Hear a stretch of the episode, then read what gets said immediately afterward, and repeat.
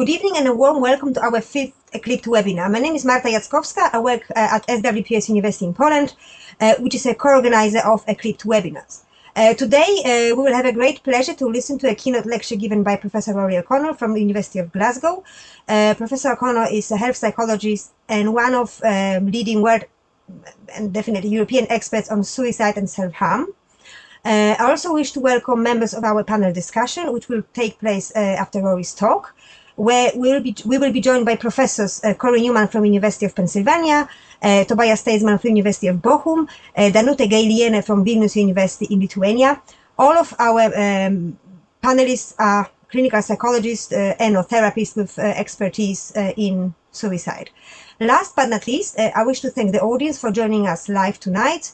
Uh, please uh, use the chat function to ask questions uh, that I, will, I can post to members of, of the panel or to Rory O'Connor. Um, so once again, warm welcome. Thank you for joining us. And now over to you, Rory. Great. Thanks, Marta. Okay, over the next uh, 30 minutes or so, I'm going to talk about some of the work that we've been doing here in Glasgow, probably spanning, some of the work spans uh, at least 20 years. And really, what it's at the heart of is really the work that we've been doing in terms of understanding suicide risk. And then towards the end of the presentation, I'll talk about some of the work we've been doing on interventions based uh, work, such as safety planning. It's worth acknowledging the range of funders that support our work and without whom uh, our work would not be possible. And that includes both standard public health or government type sponsors and research councils, as well as those who've been bereaved by suicide who have then um, keen to fund research to prevent the absolute devastation of suicide. It's where that brings me then to is the scale of the challenge we face in suicide prevention. There are different ways in which we can describe that scale. If, if we look at the World Health Organization statistics, we know that at least 703,000 people die by suicide each year. Or there's another way in which we can describe the scale of the challenge. And that is here, again, another World Health Organization statistic, is that one in every 100 deaths globally is by suicide. So if we, then contextualize that in terms of other causes of death, so that's more people die by suicide than the combined number of deaths by from HIV, from malaria, breast cancer, war, and homicide. Now that is not to downplay the significance of those causes of death, but certainly as somebody who's been working in this field for many years, and still, I find it horrifying that suicide prevention does not receive the public health um, focus that it requires. Now that is changing in a good way in recent years, but it's still, we're not receiving the, the focus that we should do compared to say uh, other causes of death which are physical in origin. Now, the, when we think about suicide and suicide prevention then, we have to recognize the complexity. Is that suicide is rarely caused by a single factor, and indeed it's really important when we think about suicide and suicide prevention that we recognize the, the vast range or domains of suicide risk factors. And here, here's a framework we published before the pandemic uh, in 2019. It's just an overarching biopsychosocial model of suicide risk. And I'm just really highlighting that for a couple of reasons. First of all, to highlight the complexity, the recognition that yes, suicide is genuinely the result of a biopsychosocial phenomenon. To understand and prevent suicide takes more than simply the treatment of mental illness. And of course, the treatment of mental illness is important, but it's only one small part of the puzzle of suicide prevention. And this slide also recognizes the importance of recognizing the social context in which suicide risk evolves. And social context incorporates cultural factors as well as your immediate environment, uh, as well as the, the sort of the broader societal or societal factors. And then I also think it's important that we recognize suicide from a developmental perspective, especially as psychologists, we recognize the importance of that. And I'll touch on some of the sort of early life adversity or um, early life trauma work that we've done in a few slides time. But really we highlight here, we know that obviously the, in the antecedents of many mental health problems, but in particular the antecedents of suicide, often early life trauma plays a role. And of course then at the heart of, if you move through the developmental factors into the proximal factors, of course we know that in most Western countries, uh, that the majority of suicides occur in the context of mental illness. So psychopathology here is an important proximal factor. But as I've said already, it's important to look beyond mental illness. And indeed, the reason I often say that is because if we look at the statistics around the relationship between mental health problems and suicide risk, yes, indeed, some of the statistics suggest that upwards of 80 to 90% of people who die by suicide have a mental health problem at the time of death. So that's an important relationship. But if you flip the relationship round and ask yourself, what percentage of people who are treated for depression end, end their lives? It's about four or five percent. So that, so in reality then, if we're then, for me, the work that I've been doing over the last 20 years is trying to better understand what is it about the four or five percent of people say who've got depression, who take their own lives, how are they similar and different from the 96 or 95 percent of people who also are treated for depression who don't take their lives? And I think that differentiation between the 4% and the 96% helps us recognize that we need to look beyond one single risk factor for suicide, but we need to look beyond mental health problems specifically. And, and recognize that suicide ultimately is a public health concern. And for us to tackle suicide prevention effectively, we need to address it as a public health problem. Now, but what I'm going to then focus in on, though, for much of the talk over the next uh, few minutes is this box here. So the work that we've been doing really argues that suicide is usually not about wanting to die, but rather wanting mental pain to end. And in the, in the next slide, I'll highlight a model of suicide, the IMV model that I've developed, which helps us try to make sense of that mental pain. And the argument is that yes, there's dysregulated mood, which yes is associated with a sort of global or a sort of a more global sense of pessimism for the future or hopelessness. But what's crucial though is this sense of being trapped by that mental pain. And that ultimately suicide is that the, the permanent solution, as Edwin Shneidman, one of the founding fathers of suicide research and suicide prevention, described it many years ago. Suicide is a permanent solution to often temporary problems. So my argument will be for us to understand suicide and its prevention, we have to understand the emergence of a particular type of mental pain, the sense of entrapment, and it's that sense of entrapment which is a key substrate to the emergence of suicidal thinking. So that sets up nicely then the focus on my model, the integrated motivational volitional model. Because as, as you'll see, at the heart of the model is this sense of entrapment. But the model is more than that. So for the purposes of today, I'll just give you some key messages or key principles that underpin the model. So the IMV model is in three parts. On the left-hand side, we've got the pre-motivational phase, which is a background context in which suicidal risk may emerge. And it includes things like vulnerability factors, diatheses factors, or it includes environmental factors and negative life events.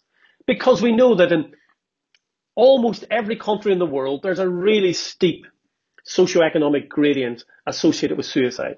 So for example, in Western countries, you're usually about three times more likely to die by suicide if you're from a more socially disadvantaged background compared to a more affluent background. And we also know that negative life events play a key role and that people who die by suicide tend to have experienced a disproportionate number of negative life events compared to those who don't die by suicide. So that social context is vital. And indeed, we often describe it in the work that we do is to understand suicide risk is to understand the person within their social context. And I don't think we've done enough historically to look at that interplay between, in this case, psychological factors and social and cultural factors. Now, at the heart of the model, though, is parts two, the middle bit, which is the motivational phase, and part three, on the right-hand bit, which is the volitional phase. Now, the mo- motivational phase is really trying to understand the emergence of suicidal thinking. And in essence, in a very parsimonious way, the argument is that suicidal thoughts or suicidal ideation is more likely to emerge in individuals who feel defeated, oh, in individuals who feel defeated and or humiliated from which they cannot, that they cannot escape. And that sense of entrapment is key. Now, of course, feelings of defeat and humiliation can be triggered by a range of other factors like rejection, like loss, and like shame. But the, the key premise of the IMV model, though, is that if we're to understand the emergence of suicidal thinking, it is the co-presence of defeat and humiliation from which you feel trapped, which is a key driver to the emergence of those thoughts. And then the last bit of the model on the right hand side is the volitional phase, and it's trying to understand this transition from thinking about suicide to acting on your thoughts of suicide. And again, the best evidence suggests that about 30% of people who have thoughts of suicide cross the precipice from thinking to acting. And in essence, really then the volitional phase is trying to understand who's more likely to cross that precipice. And according to my model, there are eight key factors. The volitional factors or the volitional moderators, which I'll return to in a couple of slides time, which help us to understand that transition. So then just to have a brief summary then. So the model in essence argues that defeat and entrapment are key to the emergence of suicidal thinking, but the factors that govern the transition from suicidal thoughts to suicidal acts are different. That transition is governed by a group of factors called the volitional factors. As I say, I'll return to those in a couple of slides time. And, and, and research that we and others have done involving thousands of patients and, and non-clinical samples have shown the central importance of defeat and humiliation and entrapment in this suicidal process. So an obvious question is, well, how do we go about assessing entrapment? And we tend to use historically a 16 item scale called the entrapment scale. And that's the entrapment scale which was developed by Paul Gilbert in the late 1990s. But then more recently, indeed during COVID, we published a brief version of the entrapment scale. And here are the four questions that we now use in our studies to assess entrapment. Questions three and four, they tap internal entrapment, that idea of being trapped inside your mind, that mental pain. I feel trapped inside myself. And then items one and two are assessing external entrapment. Like I feel powerless to change things. So and again, what we find is when we assess people using this scale, people's response on this scale can predict suicidality, suicidal thinking, and behavior over time. So clinically, my argument is we should be, if we're in a clinical context, we should always be routinely assessing entrapment because we know it comes in waves of intensity. Okay, so that's all I'm going to say about entrapment and the emergence of suicidal thoughts at this stage. What I'm going to move on to now is thinking about this transition, this crossing the precipice from suicidal thoughts to suicidal acts.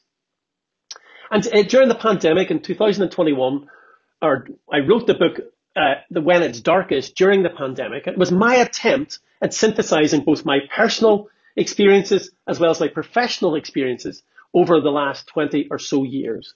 And in the book, I talk about various people I meet or I've met on my journey of, in terms of suicide prevention. And here's a heartbreaking quote from a mother who lost her son to suicide. I never thought he'd do it. A few weeks before his death, he had told me that he had thoughts about being dead, but I was too scared to ask him directly whether he would kill himself.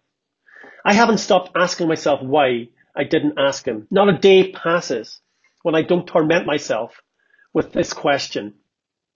When I look back on it, I just didn't think he the type of person who would kill himself. I know how ridiculous that sounds, but he was just always so full of life. Heartbreaking. And it's heartbreaking because it illustrates that for so many of us who've been bereaved by suicide, and I speak as somebody who's lost two important people in my life to suicide, is we often ask ourselves the question, what could we have done differently? But as we know, all of us who work in the field of suicide prevention, we know that it's our ability to predict who will die by suicide sadly remains no better than chance. But there have been advances made in helping us understand who's more likely to act on their thoughts of suicide. Indeed, that brings me back to my IMV model. And if you think back to the third part of my model, that right-hand bit, the volitional phase, that's my attempt to understand that transition from suicidal thinking to suicidal acts. And all I've done with this slide is I've blown up the third part of my model, the volitional phase, to make it hopefully easier to understand. So in essence, what we've got here is people who have suicidal thinking on that left-hand bar, and then on the right-hand bar, we've got people who, act, who, who act on their thoughts, engage in suicidal behavior. And then the eight boxes in the middle outline the eight volitional phase factors, which I argue the presence of these increases the likelihood you cross the precipice from suicidal thoughts to suicidal acts. And many of them are intuitive. So the first one, having access to the means of suicide. It's thus to reason that if you have thoughts of suicide and you've ready access to the means of suicide, you're more likely to act on your thoughts and cross the precipice. Exposure, the third one, because we know that knowing somebody who's died by suicide increases our own risk of suicide. It's, it's as if it potentially legitimizes the behavior for us, or perhaps acts as a model for us. And so, again, it stands to reason that if you're having suicidal thoughts and you know somebody who dies by suicide, that increases the likelihood that you may act. It maybe increases the cognitive accessibility of suicide as a potential outcome for you. Now, it's important to put that in context. The overwhelming majority of people who are bereaved by suicide or who are exposed to the suicide of someone else will never become suicidal and will never die by suicide. And there's a couple of others just before I move on. So fearlessness about dying and death, this third last one. So again, the idea is if you're having suicidal thoughts, you have to overcome the, the, the fear instinct, the fear of death. You have to over, overcome the life instinct to cross the precipice from suicidal thoughts to suicidal acts. And then the last couple here, Again, there's growing evidence that if you're having thoughts of suicide, uh, coupled with picturing yourself or visualizing yourself dying or dead, you're more likely to act on your thoughts. And the last one is no surprise to us as psychologists. The single best predictor of any future behavior is past behavior. And so that, uh, again, is true of suicide in the same way it's true of any other behavior. In my mind, it's really important that we conceptualize suicide not simply as an epiphenomenon or a byproduct of mental illness, but rather as, as, a, as a behavior in its own right. And if it's a behavior, it's something that somebody does or engages in, it highlights the central role of psychology. And indeed, I would argue that although there are many complex set of factors associated with suicide, some of which I highlighted at the start of my presentation, ultimately Suicide is a psychological phenomenon because an individual makes a decision to end their life. Okay, so again, if we look at our evidence base, studies that we and others have done have supported the important role of these volitional phase factors in, in differentiating people who think about suicide from those who act on their thoughts. So these volitional phase factors govern that transition from be- to behavioral enaction. Okay, so that's all day about the model um, for the present purposes. What I want to do now is move on from sort of understanding to intervening or acting. And so, been quite encouraging over the last 20 years has been the growth and interest in studies which have tried to, uh, psychosocial interventions which have tried to interrupt the transition from suicidal thoughts to suicidal attempts. Or interventions which have tried to prevent people becoming suicidal in the first place. And again, before the pandemic, we published a, a review and each of the interventions outlined here, both pharmacological and psychosocial, that there's growing evidence in at least one population of, at risk that there's evidence of the efficacy of these interventions. And indeed, there's been particular growth, I would argue, in the psychosocial and the brief interventions domains uh, in recent years. But what I want to just say a few words about today is safety planning, which is an intervention which I always conceptualize as crucially at the heart of trying to interrupt the transition from suicidal thoughts to suicidal acts. The safety planning is widely used and it was developed by Barbara Stanley and Greg Brown in the United States. And, and it grew out of the work that they did with uh, veterans in the United States. So those of you who are less familiar with safety planning. It's a very simple, brief intervention which has six steps. In step one, you work collaboratively with the individual who's suicidal and collaboration and co-creation are absolutely central to the administration of safety planning. But you help somebody identify the warning signs that a suicidal crisis might be developing. And then steps two, three, four, and five are about identifying individuals, organizations, or places that you can contact either to distract you from an escalating suicidal crisis or people you can talk to if you're concerned you cannot keep yourself safe. And then step six, entitled here, making the environment safe, is again working collaboratively with an individual to hopefully agree that if they've decided on a particular method of suicide, that you work collaboratively to increase the distance, both psychologically and environmentally, between the individual and that method of suicide. And so the, in, in essence, really, then what the sa- safety plan is trying to do is recognize that we've got suicidal thoughts, and we know that suicidal thoughts have this natural arc. They increase in intensity, so they wax and wane, and then they resolve or recede. And what you're trying to do with a safety plan is hope that if an individual is having suicidal thoughts, if they've got a safety plan, that, that there's that natural resolution of the suicidal thinking without a suicidal act.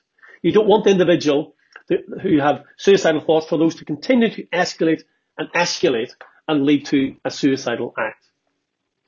Now again, during the pandemic, with colleagues across Europe, Belgium and the Netherlands, we published a review of the, a meta-analysis of the evidence for safety planning type interventions. So this is looking at safety planning um, or any intervention which had a safety planning component. So it's pretty heterogeneous.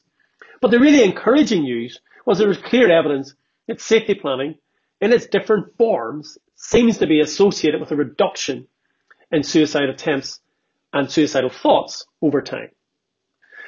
And so again, around the same time as this, and maybe a couple of years before, we started our own feasibility trial, working closely with Barbara and Greg, and be trying to see could we administer safety planning in a, in a national health service context, but not just safety planning on its own, safety planning with t- follow-up telephone support, in particular in individuals who had attempted suicide and had been admitted to the emergency department.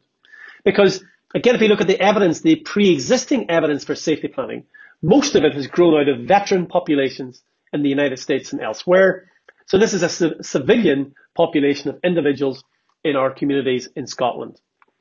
And although this is only a feasibility trial, the findings are really encouraging. So, as I said already, these are people who attempted suicide, admitted to the emergency department, and then they're discharged thereafter. So in our intervention, when we did the feasibility phase of it, those who are randomized to receive safety planning completed the safety planning with one of our team in hospital, and then they received weekly phone calls over the next four to five weeks. And that's crucial period because we know risk of repetition of suicidal behavior is high at that period of time. And what's encouraging is in those follow-up phone calls, almost 82 or 81% of people discussed the content of safety planning during those phone calls, but also updated their safety plan. And it highlights the importance of recognizing that safety plans are dynamic documents. They're not documents set in stone. And then also particularly encouraging from a prevention point of view is that six in 10 of the intervention group completed the safety plan or said they completed the safety plan at least once and used it at least once in that four to five week period. Particularly important, as I say, because risk of suicide is high and suicidal behavior is high in those weeks following discharge from hospital. So all our progression criteria were met for that feasibility trial and we're just trying to secure funding now for a full randomized clinical trial. But there's a couple of other studies ongoing which I want to direct your attention to.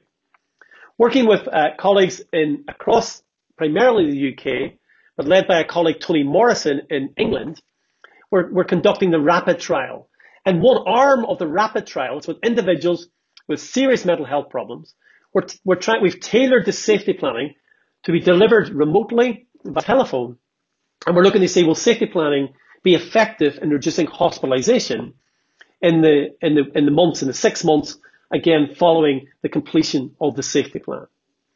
And I'd also like to draw your attention to one final study with regard to safety planning, again ongoing, which is led by colleague Jacqui Rodgers, again in England. But what we're trying to do here is another feasibility trial, but we're trying to tailor the safety plan for individuals who are autistic. Really important because although the evidence base suggests, yes, for some individuals, safety planning is effective, we need to take a, a much more tailored and personal medicine approach, in particular for people with um, characteristics which may impede their completion of the safety plan. and again, that project is going well and we'll have the findings uh, pretty soon. Okay, in the last few minutes, I want to just change tack slightly. It's related to the sort of broader suicide prevention field. Well, I want to tell you a bit about a project that I've been involved in over the last 18 months. And the findings of this project were just published actually last week. And this is a, a sort of global collaborative project called Gone Too Soon.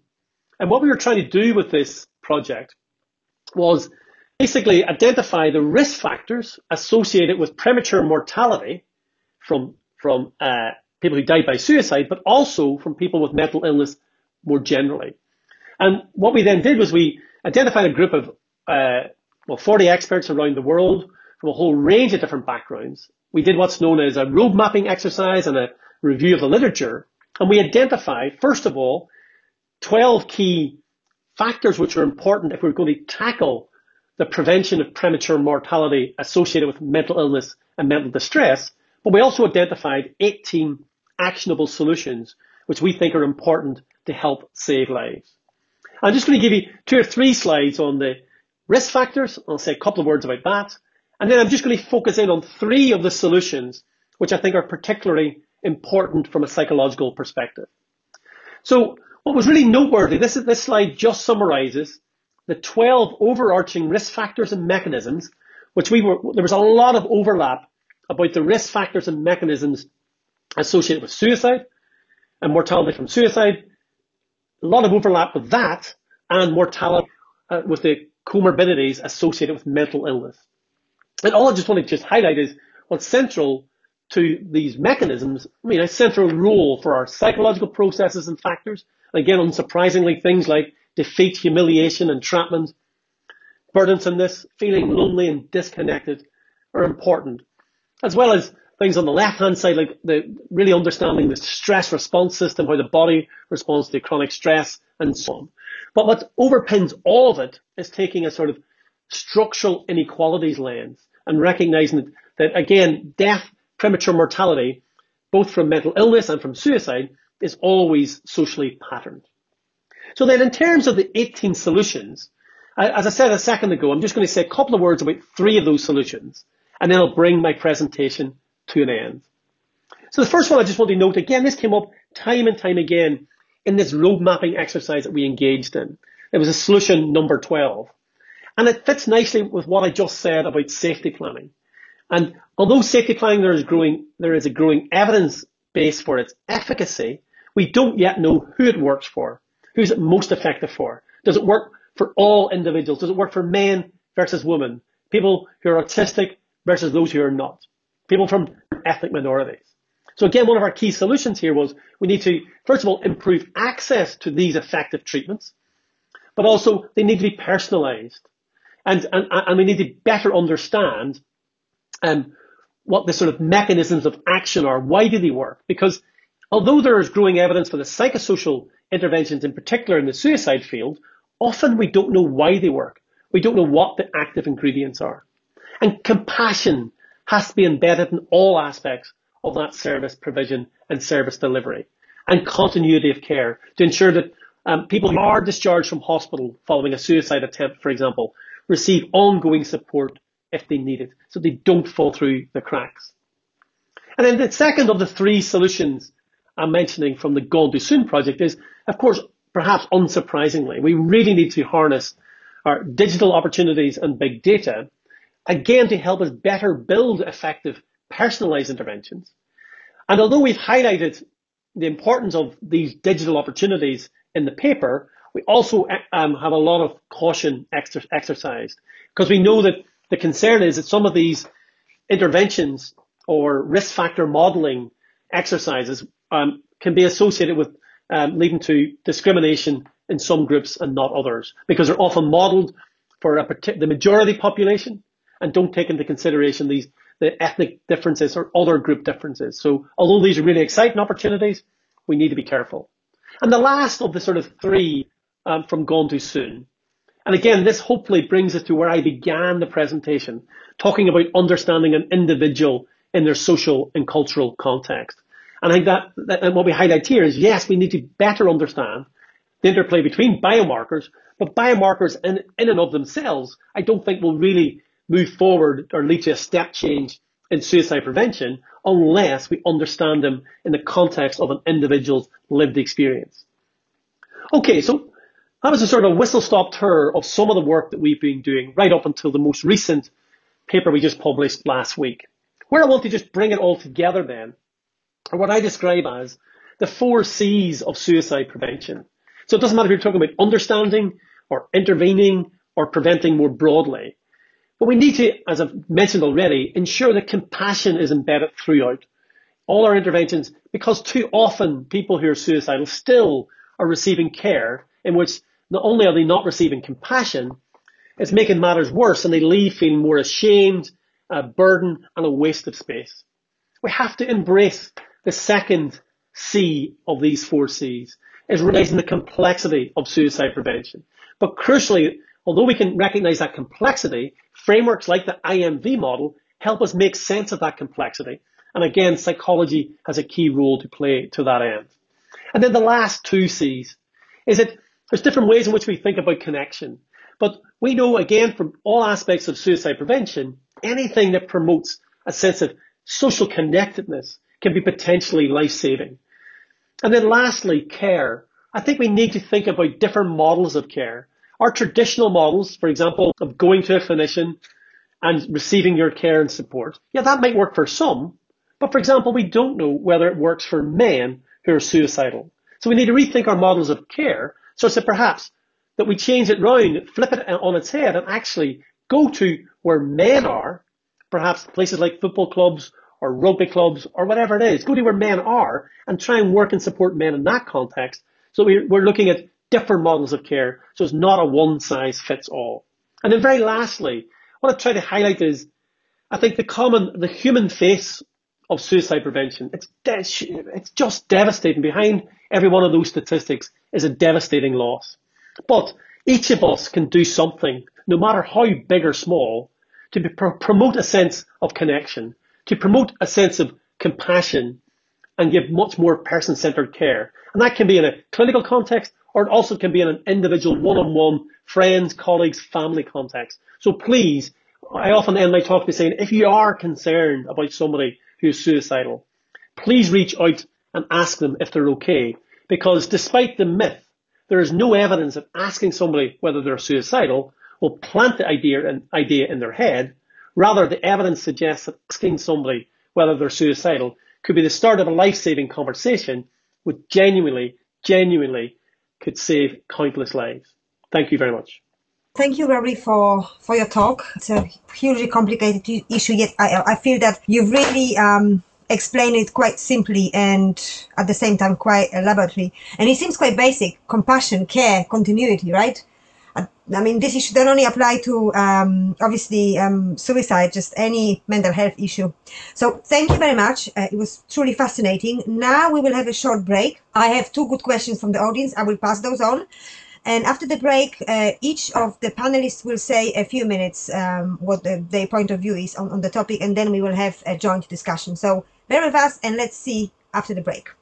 Welcome after the break. Uh, now uh, we will have statements uh, from each of our panelists, uh, followed by a discussion, and then I've passed your questions to Rory, which will handle them um, after we have statements from our um, members of the panel. So if I could have Cory, please. Rory, thank you so much for your presentation, which is so important on so many levels.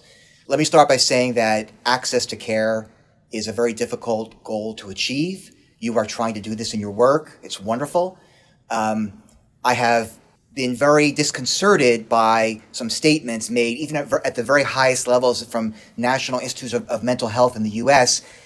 Um, up until recent years, that our treatments are failing. Looking at the at the rising rates of suicide, that uh, a conclusion or at least a hypothesis was was put there that our treatments are failing. And I don't believe that's true at all. I think our treatments, as typified by works such as uh, Brown and Stan- Stanley and Brown, their safety planning, and many others in your own work, and uh, uh, Craig Bryan, and so forth. The, the treatments are wonderful, but it's very difficult to, to give, pre- present, present that to a large number of people follow up is required, and your program is doing that. So I think that provides great hope for the future. I think also that life is becoming more difficult, and that's, that's a general statement, but we have more existential threats, more fracturing of society, less support, and, and less compassion, as you're saying. So I think life is more difficult, access to care is more difficult, but the treatments themselves, I think, are promising. Safety planning, you're right, is it's simple to do, it's simple to learn. Many practitioners can apply it. It can be done as a single intervention in an emergency department. It can be done as part of ongoing therapy. And of course, like any other um, portable treatment, it's not perfect. It needs to be individualized, as you've said.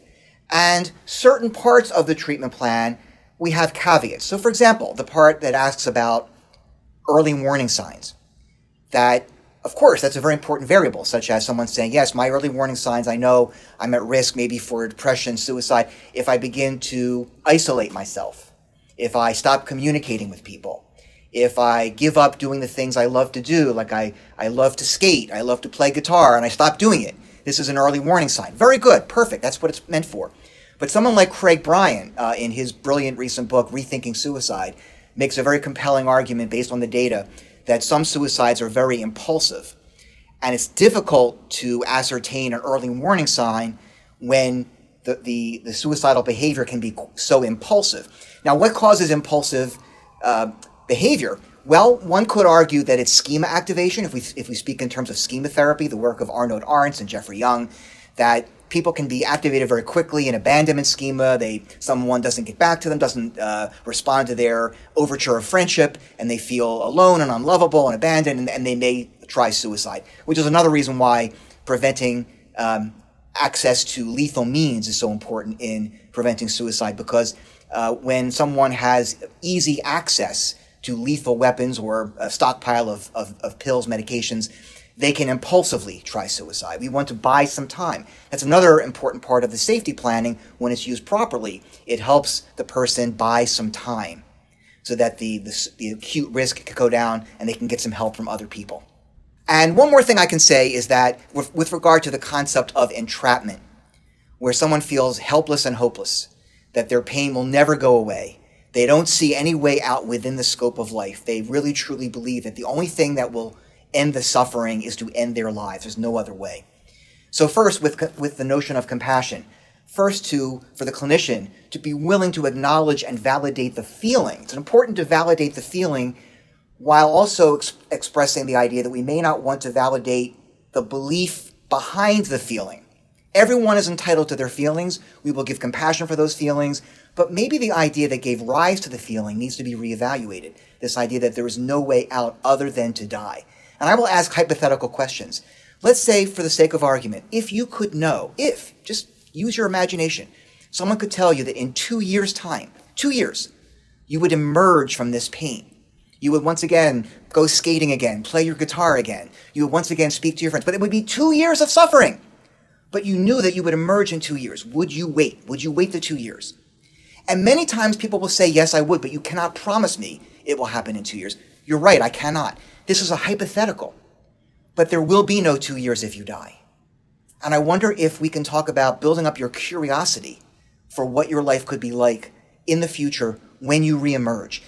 Right now, it's, it's impossible to imagine, but let's envision that. This is the opposite of people having the risk factor of envisioning their death. This is envision a reemergence into a less painful life. And it's a process. It's not something that any, even the best cognitive behavioral therapist will not convince this horribly in pain person that things will be fine in two years. It's not a matter of convincing. It's raising reasonable doubt. Doubt about the idea that they'll never reemerge. They'll never recover. Let's consider the possibility. How will you get there? And once you're there, what will you do? So this is one example of trying to get over the entrapment aspect um, of suicide. And I'm very mindful of time, so I don't want to go any further, and we'll have more conversation. I'm just very, very enthused about about this program that you've mentioned, Rory, because I think it will give uh, much more access to care, reach more people, and we'll see our treatments are working quite well, even as we develop them further. So, so thank you very much. Thank you very much. Uh, could we have now uh, Danuta, please?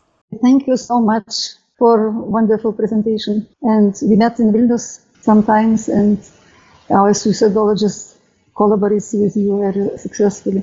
So I am very thankful to you you have this broader view of suicidal problem.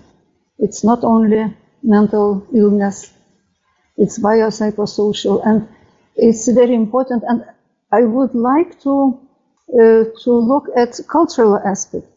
So you you mentioned, but it's really in suicidology is really very very important, not just to claim, I yeah so social yeah yeah psychosocial yeah cultural, but really it's very important and.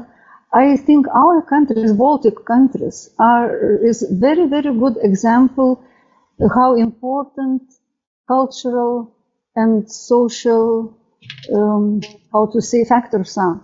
If you if you take a look at suicide rates and fluctuations of suicide rates in Baltic countries, so Estonia, Latvia, and Lithuania, during last nearly not 100 years, but during last 80 perhaps years, it's just I sometimes look at this uh, curves and this and this epidemiology like and I see drama. I I read uh, book of history, and it's amazing how all these historical fluctuations um, coincide with uh, with fluctuations of suicide rates.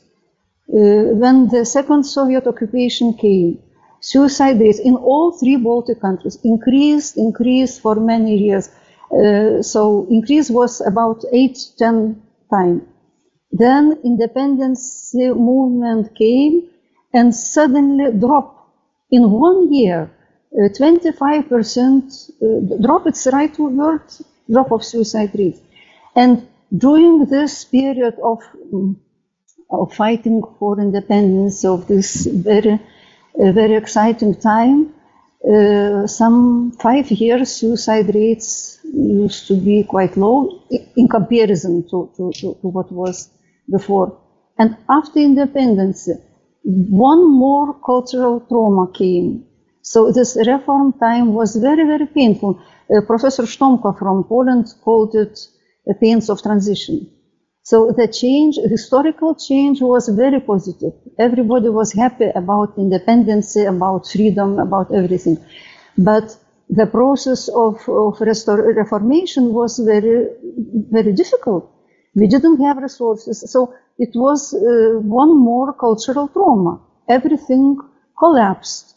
All the things, the systems collapsed we had to to to do from the very beginning to to to create our, our states. So uh, and it costed a lot of lives. Suicide rates increased uh, after independence till 46 per 100,000. Who knows about rates?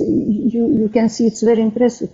Uh, 46, and it lasted about 10 years. We were very high on suicide rates and only afterwards now uh, suicide rates are decreasing so um, i think this example is about importance uh, of psychosocial cultural factors cultural traumas and uh, it raises some interesting questions for example if we look at all these uh, east european regions so as you know part of of it we are in soviet union occupied by, by soviet union Another part was so-called Warsaw Pact, so so-called socialist countries like East Europe. The dynamics of suicide rates was different. And for example, uh, after um, after um, fall of Berlin Wall, suicide rates in East Germany didn't increase. Not in Czechoslovakia, former Czechoslovakia, only in Baltic countries. What is and from from our experience, we know it was different to live in Poland. Ladies, Marta, Malgosia, to live in Poland was different um, as to live in Soviet Union, to be Soviet republics. So it's empirical knowledge, but how to compare, how to find which factors, what is, what is different? Why suicide rates so high and so increasing here and not so much here? Why after independence our rates increase so dramatically, but not in these countries? It's one thing.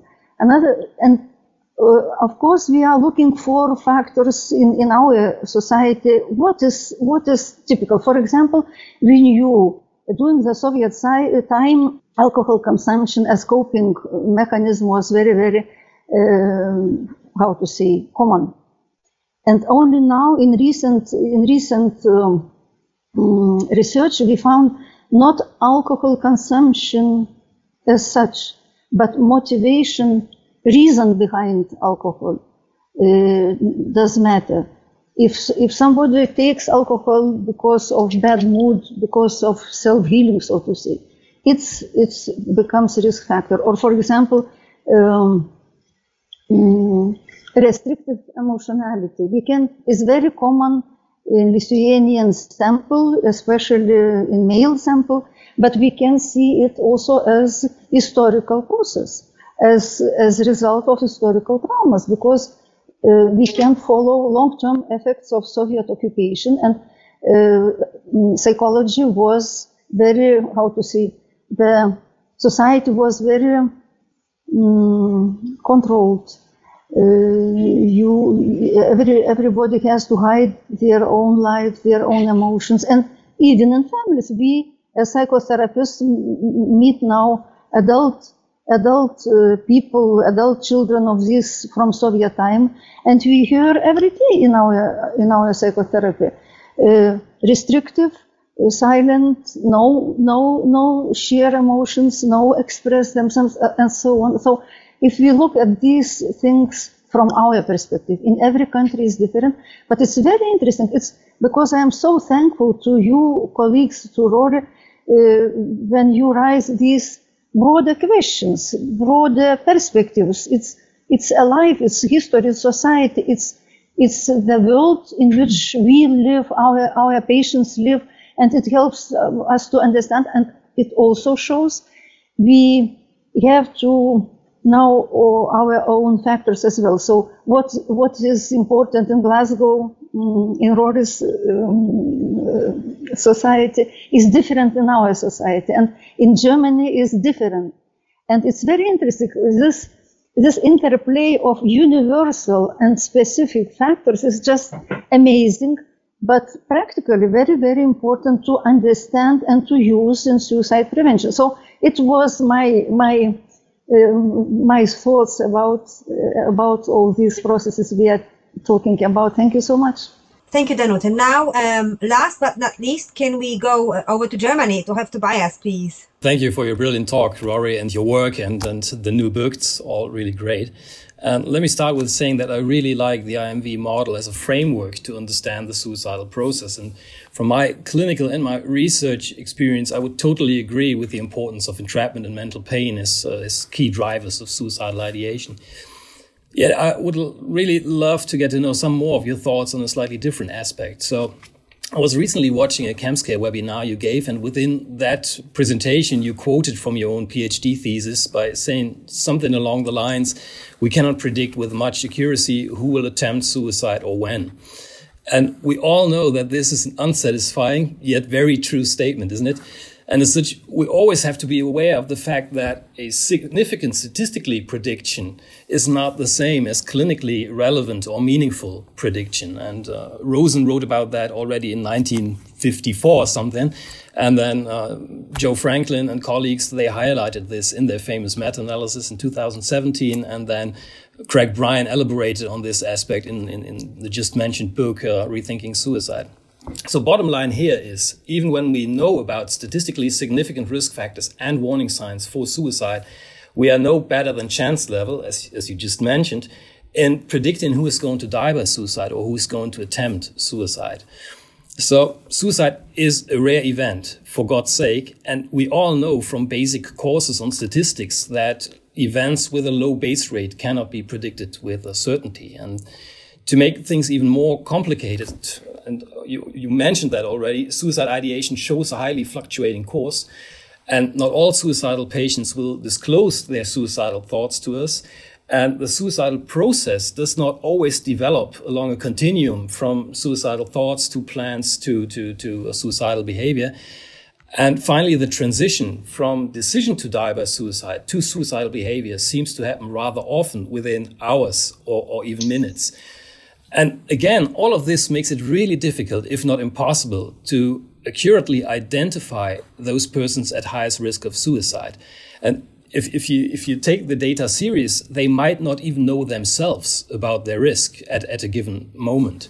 And now the IMV model incorporates a large range of, of risk factors and protective factors, and such the complexity inherent to the suicidal process is represented in the model really well.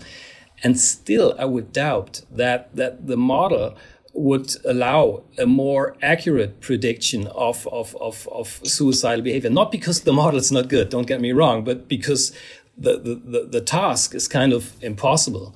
So, to cut a long story short, here are my questions. First, how do you deal with the problem that accurate prediction was not possible at the time of your PhD thesis, might still not be possible, possible, and presumably will never be, even when using some fancy machine learning algorithms? And how does that affect the scope of applicability of the IMV model? So, in essence, I really would like to know all of your thoughts on the importance of theoretical models highlighting specific uh, suicide drivers in a context that is characterized by complexity. So please don't get me wrong. I really don't want to offend you. It's just, it's kind of, uh, I'm kind of struggling with these questions myself. So thank you. If I may interject, um, I, I can just say that one approach clinically is to take everyone seriously. So anyone, anyone who is thinking about suicide, as clinicians, we think, okay, this person is very much at risk. Let us treat them as if their life is very much in danger. And we could say statistically, it's probably not true, but clinically, we have to take that burden and assume that it is true, which is part of why self care is so important because the work is very emotionally draining when we take for granted or we assume that everyone who says that they're thinking about suicide is actually in danger of suicide. But I think we have to take that approach to be safe clinically. Um, no, I agree with that, Cory. Uh, no, they're, they're, great questions, Tobias. Um, so uh, for me, it comes down to what's the function of a model, and so yeah, I, obviously we've all written about and, and, written that suicide is no or prediction is no better than chance, and so I so the way I see it is is there the question is is it the fallacy of prediction, right? So I don't think we'll ever get to a situation in which we will be able to predict suicide in a well it depends which population, but with sufficient sensitivity and specificity that we'll be able to predict an individual death. I just I don't think that is possible. But no, there have been studies. If you look at, for example, non-suicidal self injury, some of the uh, machine learning models have um, have got decent like sensitivity and specificity values of 80 plus 80 percent, 90 percent. But if you look at the samples that they've sampled, they've sampled a high risk group of people who then the base rate, obviously for the non-suicidal self-injury has increased. Of course, if you increase the base rate, your ability to predict is greater. And actually, with Derek De Beurs and colleagues, we published a paper a few years ago on this sort of issue of um, lo- looking looking at this. And Derek has done a lot of work trying to to, to, to look at this in, the Netherlands. So, but but that but I don't think that's a failure, right? So that's a statistical artifact, as you said, that that if you if you focus as the outcome, ability to predict will always remain poor. I think wouldn't get better, but it'll still be um, not optimal. So you can, we are a bit better predicting suicidal attempts, suicide attempts, and we're probably better still at predicting ideation. And if you speak to Dave Jobes, for example, or Thomas Joiner, they wrote a lovely piece in Crisis a few years ago, trying to say, well, actually, Dave Jobes is really eloquent on this. Um, we have to, why do we ignore ideation as a treatment target, right? Suicidal ideation, index of distress, we should be targeting that. Because if you target the ideation, even though I agree with Craig, Craig Bryan and others that there is a certain percentage of people that perhaps there's no, you could argue, um, like the impulsive bit, they see in terms of the signs, it's more difficult to identify those. And we could argue over the extent to which ideation is present or absent. But I think there'll be some level of ideation even for a short period of time. So, so that, so, so I don't have a problem with that. But the, for me, then the, the, the question is, well, what's the function of a model or uh, in, the, in that context? And the function of the model, uh, I see the IMV model, is to inform treatment planning informed care, and then taking up Cory's point. So what you should be doing then is, if we accept we our ability to predict is no better than chance, then we should be giving everybody the best possible care if they're expressing suicidal thoughts to protect as many people as possible. And that's why, for example, I really like safety planning because safety planning um, is it's possible to give that in a much more, I think it should be administered much more public health, in a public health context, so as many people are kept safe as possible. And the other reason, the, the thing about the models in terms of informing care is, you do then, a model like the IMV, you get treatment targets. So in the way that, uh, and we're trying, we're, we're developing some, doing some stuff at the minute and sort of developing a, for, a risk formulation sheet based on the IMV model. And so again, it's not about prediction. It's about saying here, you're, here's a way of trying to understand your clinical formulation. Here, the sort of say you could be um, assessing over time the, the different components of the model and looking at those fluctuations and going, well, actually, I notice that your your levels of entrapment have increased. So let's let's understand what are the drivers to that. So I think if you use it, and that's the way I see it, because I don't think any model will you'll ever get to that prediction. And then so the last thing, and then I'll I'll, I'll shut up is um is oh, it literally has just gone out of my mind. What I was going to say last thing, uh, last thing is just completely gone out of my head. But anyway, so I'll, it'll come back to me later. Well, come, come back and interrupt. That's fine. You know, I think we had a question about what, what we, how do we respond to someone that we conceptualize as using the threat of suicide in order to manipulate other people? Um, in order, you know, if you don't do this, I'll kill myself. It's, it's your responsibility to do the thing I want you to do, whether you're the clinician or a family member or whatever. Um, and obviously, it's a very complex topic. It goes under the category of therapy interfering behaviors in DBT, Linehan's model, but also in everyday life under the category of emotional blackmail. Very dark, dark topic. I'll try to ask, answer that very quickly by saying that first, we take every threat seriously. So if someone appears to be using it as a manipulation, they still may be serious. But I think we have to address the communication. We have to address the fact that they are using the threat of death as social influence. And there are many healthier ways to express your needs than to threaten your own death. And can we work in therapy on how to express your needs in a way that will bring you closer to people in a healthy way rather than closer to others in a way that is full of desperation and tension and ill will. So it's a, it's a matter of changing it into a communication style. That's a very simplistic overview, but I've tried very hard to address the issue with a minimum of shame. And I try not to use the word manipulative because it's a buzzword, but I'll talk about social influence and that there are healthy, mature ways to apply social influence other than the threat of death. Uh, sometimes we we speak with parents of uh, teenagers or even younger children, and uh, they sometimes are told, "Ah, it's not serious." Uh, children manipulate, and uh, parents believe it. Right. And then, you, as you say, then you you have to explain parents. It's very dangerous if the child is going to solve his problems in such way for for development of personality is very very dangerous. Yeah. Uh, he he uses such dangerous ways or methods, and this is what parents are listening to. So it's my it's it's, it's my experience. I think I agree, I agree with both of those. Uh, um, Tobias, have you anything to add on that question? to add on this question, I, I, would rather love to come back to the answer you gave before, but, but maybe I just wait till this an, uh, this question is answered. On, but I, I agree with Cory and uh, Danuta that uh, we always have to take this serious, even if it uh, if it seems as if it's more kind of a suicide gesture uh, that that, that people use to try to manipulate. And maybe we have the time if, if the acute crisis is over to talk about this behavior. But within the acute crisis, I would always take it serious and always, because what, what happens, we, we kind of make people lonely if we tell them, hey, it's not true what you're telling me. And, and hmm. the last thing that we want in this suicidal crisis is to make someone more, becoming more lonely. And so I, I would totally agree with your, um, with your answers. Yeah. Uh, Another thing I suppose, uh, now that you just spoke there, Tobias, is the importance, I think Cory mentioned it earlier, is validation.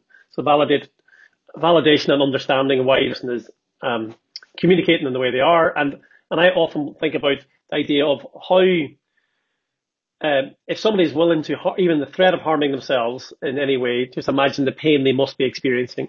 Or, and or, that often that they're, historically, the relationship with maybe adults in their life and the new to mention young people may have been in such a way that their attachment relationships are such that the person hasn't been validated and um, and and so they've learned to respond to, to get their needs met in a way which is not seemingly adaptive.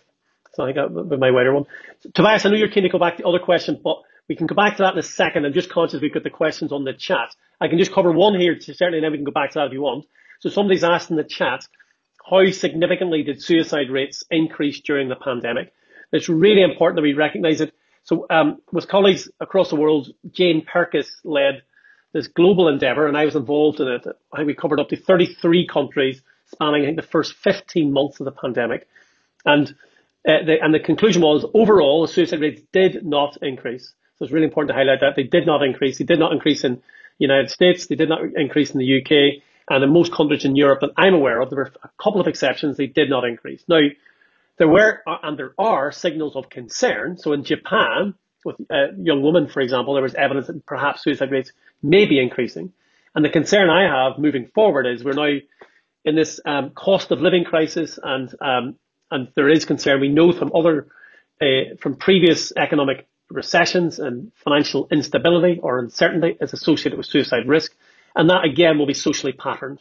And then the last thing I'll just say is, because we, we monitored, in one of the studies we did during COVID, we monitored the mental health and well-being of a representative sample of the UK population, and there was clear evidence of increases in distress, increases in symptoms of depression, anxiety, and suicidal thinking. Um, and th- that was most marked in at least four groups young people, women, people with pre existing mental health problems, and once again, those who are socially disadvantaged. So we need to be really, really cautious moving forward that we protect the most vulnerable. Tobias, or do you want to come in there? No, yeah, maybe I, would like to add something. So in Germany, it was totally the same situation. We had no increase in suicides, at least in uh, 2020 and 2021. Uh, we, we still wait for the official data uh, for 2022. But what I found interesting was that we had an increase in suicide attempts in young female, in young girls, mm-hmm. and that was not to be seen in 2020. So in 2020, it seemed as if they were fine, but then suddenly in 2021, there was a huge increase in suicide attempts, especially in girls. It was also to be seen in, in boys, but it was especially pronounced in, in, in girls. And so I, I really think we have to differentiate. It's, it's, it's not okay to kind of talk about the, the COVID, the pandemic in, in, a global way, but we have to, to see who suffered at which time the most during uh, the pandemic. And, um, mm-hmm. and as, as Rory just said, we really have to, to, to, to uh, yeah, a suicide attempt is a bad outcome in itself. Even if it does not lead to suicide, it is a bad outcome in itself. So we have to take that serious, I think and, and commenting on the um, phenomenon of suicidal ideation itself as a target for intervention, even when there is not yet a suicide behavior, a suicide gesture. I emphasize to my patients that just thinking about suicide is itself a priming, a cognitive priming that makes the distance between where you feel and what you might do shorter and shorter. So even if you've never tried suicide, mm-hmm. the thoughts bring you closer, and we should focus on those thoughts. And even if you never try, even if you are mm-hmm. convinced you will never do anything, you just have the thoughts. Those thoughts require psychological energy.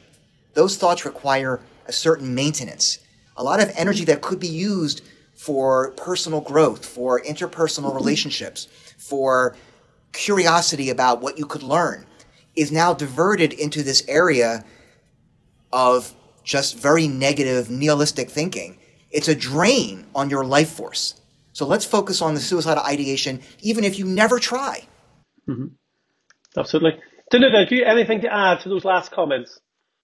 Yeah, I'm just if you uh, uh, of the previous discussion we've just been having on COVID, or so we have the same uh, the same results in the thing, but uh, uh, in last month because we have a possibility to to get um, data quite quickly. And uh, war is very very big stressful uh, situation by us. I, I, know not not in all countries is is so, but here is very very stressful thing. Uh, and in last some months, suicide rates increase in, comparison to to to previous years. But you know, it's, it's very short time, and we cannot be sure is it tendency or just just artifact. So uh, yeah, but yeah, yeah, yeah. We we are curious what is going by us now. So okay, some, no, something new, something different, but but very short time. We, we don't know for sure what, what tendency it is.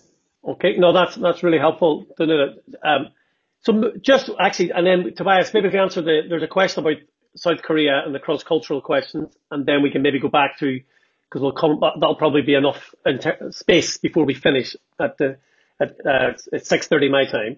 So somebody's asked the question, um, are there any cross-cultural differences? And I think this question was asked before Danuta had given her, exa- her great um, opening remarks when you talked about the, the cross-cultural differences and the specific question. So the short answer is yes, there are huge cross-cultural differences. Lithuania sadly has one of the highest rates of suicide um, in Europe, and uh, the United Kingdom we're about, albeit it's terrible talking about sort of league tables, but the, United Kingdom we're about, um, and the United States are about mid-table in terms of world suicide rates. And the person asked the question about South Korea. Yes, South Korea rates have been increasing. Um, I don't think we know yet why the rates are increasing markedly. And the suggestion the person has put in the chat here was, could it be due to the cultural emphasis on achievement and responsibility? I think that's certainly part of it.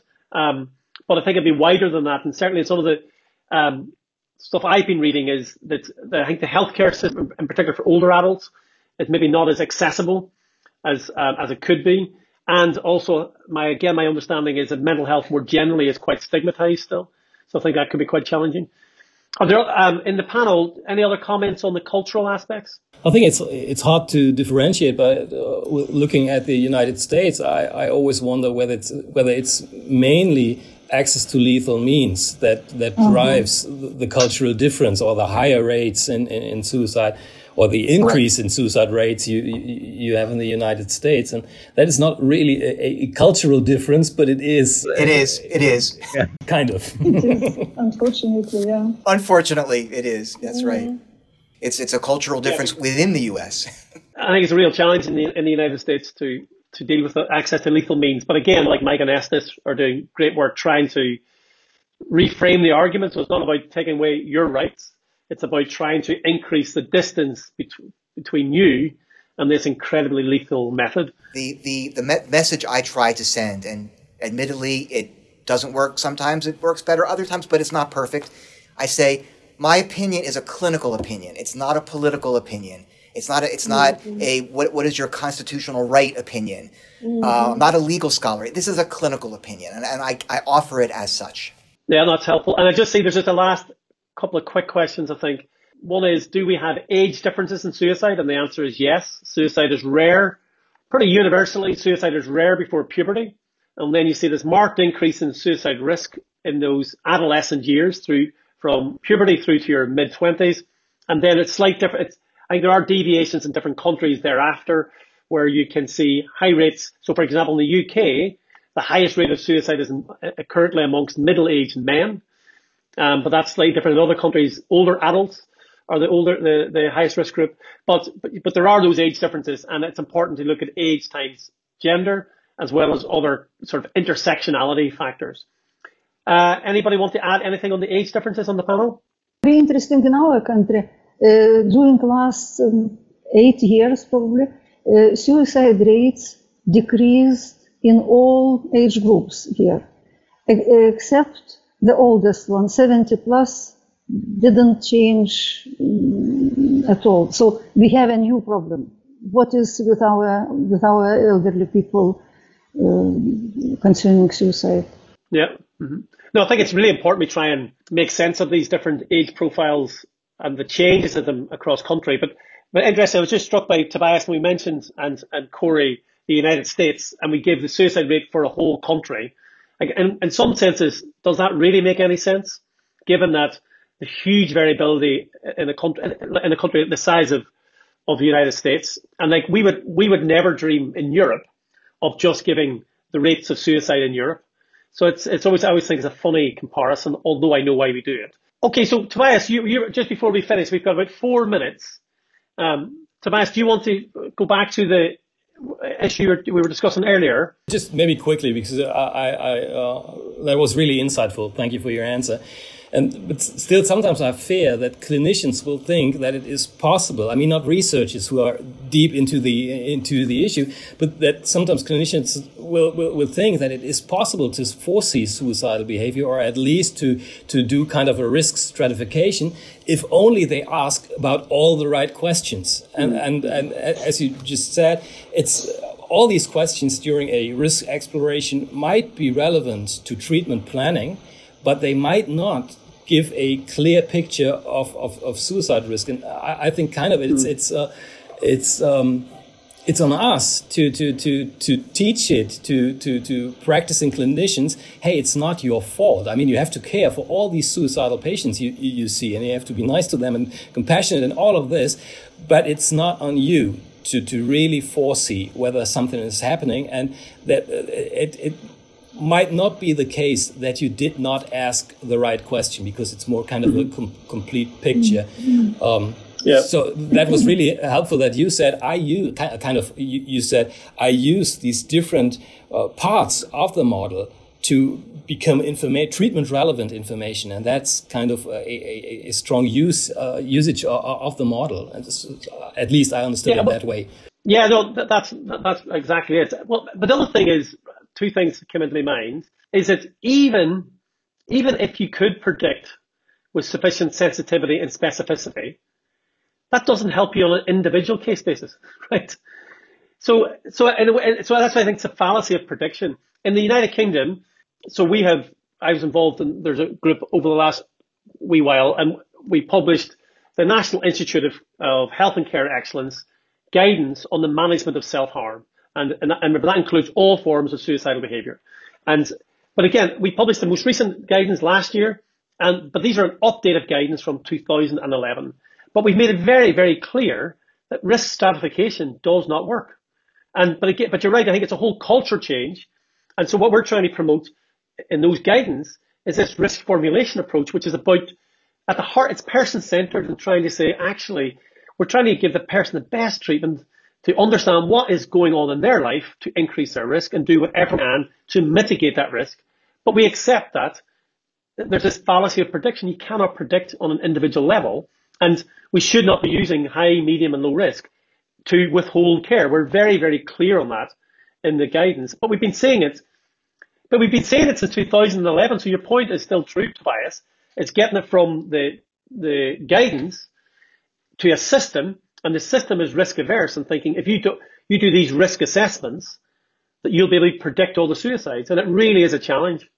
Uh, but I liked how you described it as well, Tobias, about it's, you do, you still, in, in the context of the frontline clinician, it's not about you don't, you're not caring, you still care for every patient, but rather, but it's, it's that, the blame the system and, and then the blame, and, and, and again, we published a review recently in the last couple of years on the impact of losing a patient to suicide on clinicians, and it's devastating.